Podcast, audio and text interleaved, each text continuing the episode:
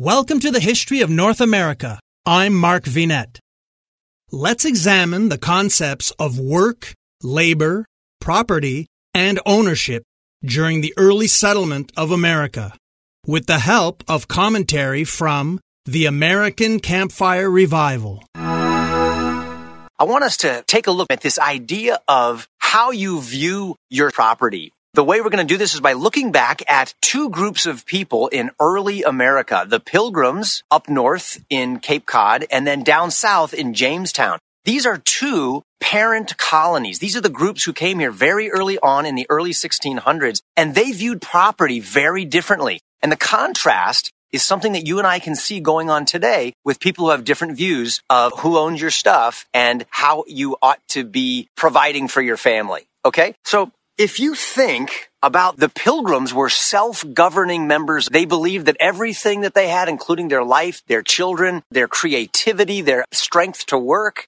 their moral character, their faith was all a gift from God. And they believed in self-government. That is, I shouldn't need a policeman to tell me what to do or threaten to punish me if I do the wrong thing. My heart is fully engaged to do the right thing from the heart. And I, and I don't want to do the wrong thing because I wouldn't want to harm my neighbor. That was what the pilgrims were all about. And they came to this new world with the idea of supporting themselves, working hard, of making a living by planting their crops and by making friends with the Native Americans and having voluntary unions supporting themselves. And never did they steal corn from the Indians or force them at the point of a sword to trade with them. And that led to their great, great success. They understood private enterprise. They weren't depending on the government to take care of them, but they were going to be inventive and industrious, creative, work hard, and then enjoy the fruit of their labors. Now, in Jamestown, you got a big contrast. There were many, many people who came to Jamestown with a very different attitude. They came as hard bitten soldiers, as men of fortune, people running from the English law, I like to call these the, the Monopoly men. You ever play the game Monopoly? Fun family game. And what's the best thing you can do on Monopoly? I mean, what's everyone going for? Well, you're trying to get those great pieces of property. Park Place, Broadway. You're trying to capture those pieces of land that are most desirable. And you really want to pass go so as many times as possible so you can collect $200, right? That's always great and you want the secret card, right? It's the get out of jail free card. You had people who were running from the law in England, trying to get out of jail, trying to stay away from the law. You had people coming as opportunists who were looking to secure land. They wanted to grab the land, even if it meant that they were going to take it, seize it by force and steal it. And those who were looking for instant fortune, they wanted a get rich quick scheme. They were going for the gold and other treasures without really having to work hard for it. Not all of them, but many of them. I call them the opportunists. In contrast to the pilgrims, these guys were opportunists.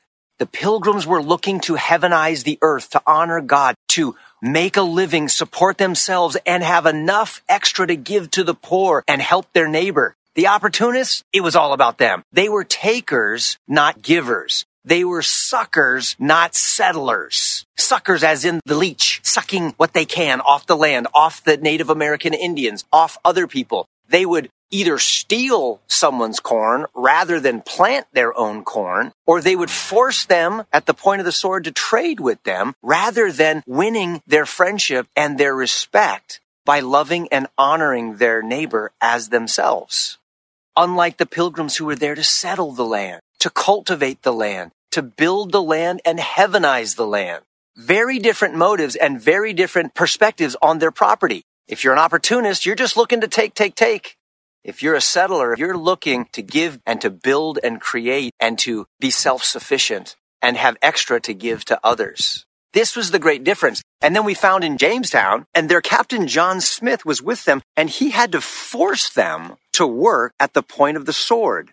He said that their unruly behavior demanded strong external government. That's what happens, right? If people are not willing to work and they'd rather steal or rather force people to trade with them rather than producing their own goods, ultimately productivity goes down the drain and you don't have enough. And now you gotta make men and women work. And that's what began to happen.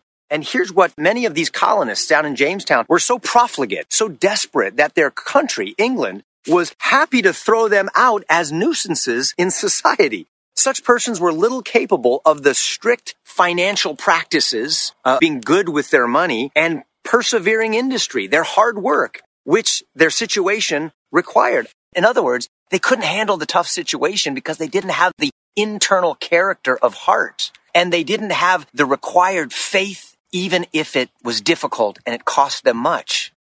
They didn't understand and were not taught the blessings of self-government and free enterprise. And when we try to do an end run around them for quick gain, it never works. These are the things we need to be teaching our children that ways are not the easy ways, but to develop character in us, hard work and self-government. Civil government only works if self-government is in place and is healthy. And if we can teach our children how to do that, there is hope for this place. There is hope for freedom and prosperity enough to be able to give to those who are in need and to bless our neighbors. That's the whole idea. Hi, everyone. If you've been injured in an accident that was not your fault, listen up. We have legal professionals standing by to answer your questions for free. Call now and find out if you have a case and how much it's potentially worth. Call 800 218 6010. I'm here with spokesman John Wolf. So, John, tell everyone listening who should call right now. Well, Maria, first off, thank you for having me here. It's always nice to answer the listeners' questions. Now, as far as who should call in, anyone who's been injured in an accident and think you deserve compensation, give us a call right now. 800 218 6010. You'll find out if you have a case and how much it's potentially worth. Thanks, John. You heard it, folks. Take advantage of this opportunity and call now. 800 218 6010. Advertisement sponsored by Legal Help Center may not be available in all states. Going back to that pilgrim era, and we have two colonies. We have one up in New England, Plymouth, and then down south in Virginia, we have Jamestown. And we have two different programs happening.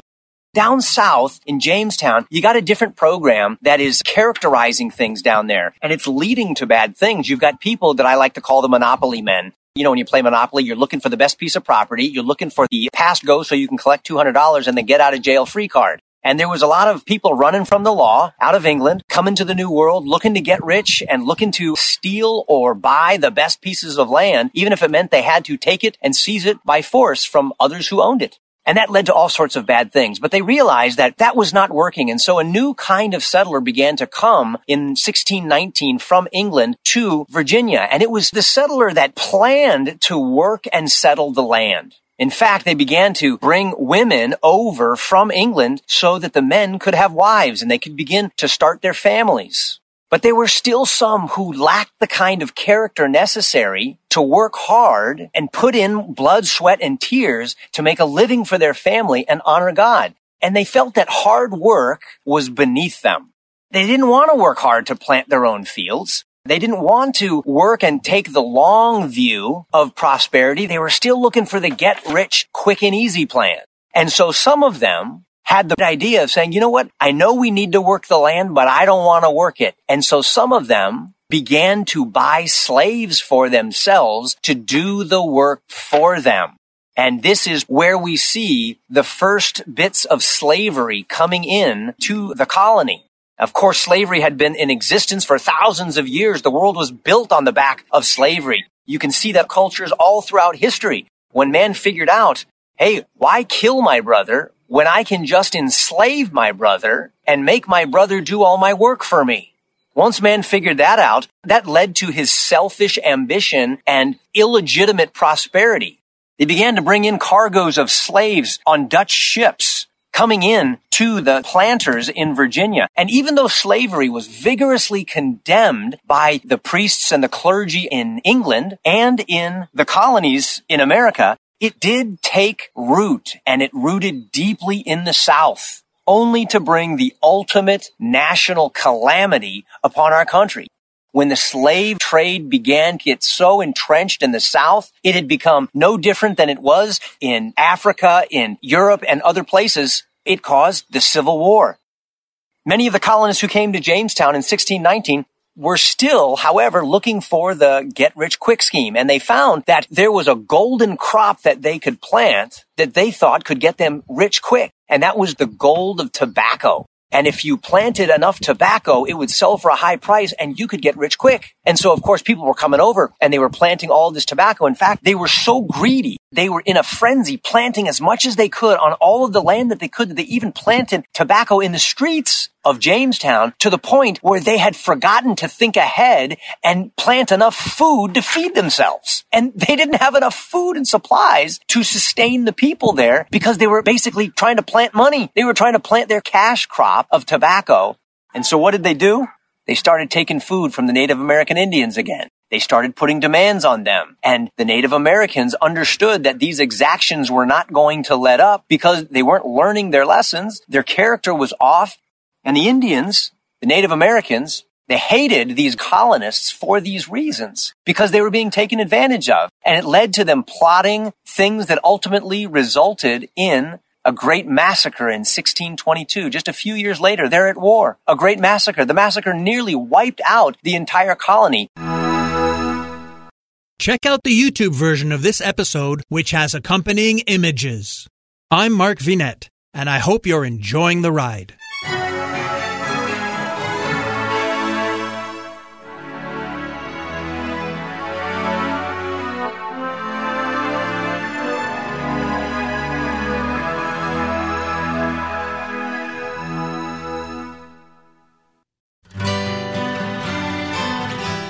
The Historical Jesus Podcast is the sweeping saga of the life and times of Galilean Jesus of Nazareth, as well as the faith, religion, and church founded to honor and disseminate his acts and teachings. Join me, Mark Vinet, on this fascinating journey through time, exploring the many great works of Christian theology, literature, architecture, music, and art inspired by the words and deeds of Jesus Christ.